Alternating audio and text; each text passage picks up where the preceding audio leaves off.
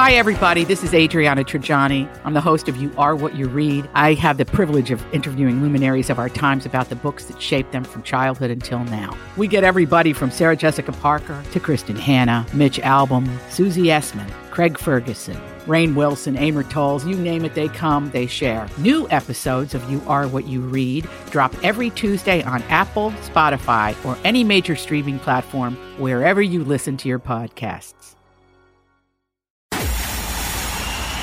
It's time for Joyce's Thought of the Day on News Talk 850 WFTL. Hat Tip Free Press. Roald Dahl meets 2023.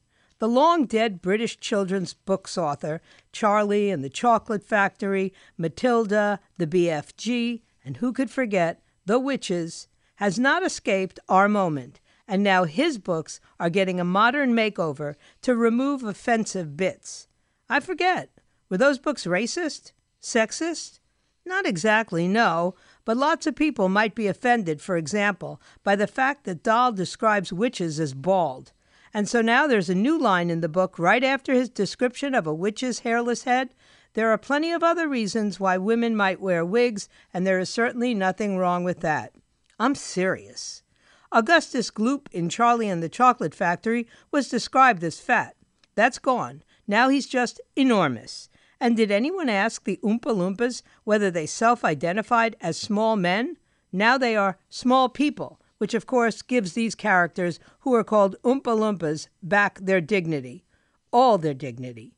In one story, a character Dahl described as ugly and beastly is now just beastly. A concession, I guess, to sensitive, ugly people. But what about the beastly? Now, the next lines from James and the Giant Peach are so offensive, I want you to be very careful. These were traditionally sung by the centipede.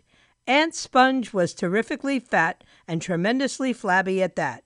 And Aunt Spiker was thin as a wife and dry as a bone, only drier. Those are gone now, replaced with new and worse rhymes coughed up by the very nice censors at Inclusive Minds. Now, Dahl was also famously an anti Semite, which he occasionally cloaked as simple anti Zionism. Actually, that didn't need a modern progressive update at all. Now, excuse me while I go track down my original copy of The Twits before a sensitivity reader with red pens shows up at my door. Ancestry's complex. One time, Black Panther Angela Davis went on to the PBS show Finding Your Roots, where Henry Louis Gates Jr. does a deep dive into her ancestry. But then something strange happened. Turns out her ancestors arrived on the Mayflower. Now, the gotcha here from the right is something like, oh, she's a descendant of the Mayflower? Not so victimized, eh? But actually, it's sort of a vindication of the 1619 mindset in that the history of America and slavery is entwined from the start. It's worth watching the clip just to see Angela Davis's face and the gravity of being tied genetically back to that ship. No, my ancestors did not come here on the Mayflower. No, no, no. There's a little bit too much to deal with right now. Poor Angela. But guess what? We're all the same. Under our skin color, we're all the same. Get Joyce's Thought of the Day anytime. Subscribe to her podcast right now on the all new 850 app and at 850WFTL.com.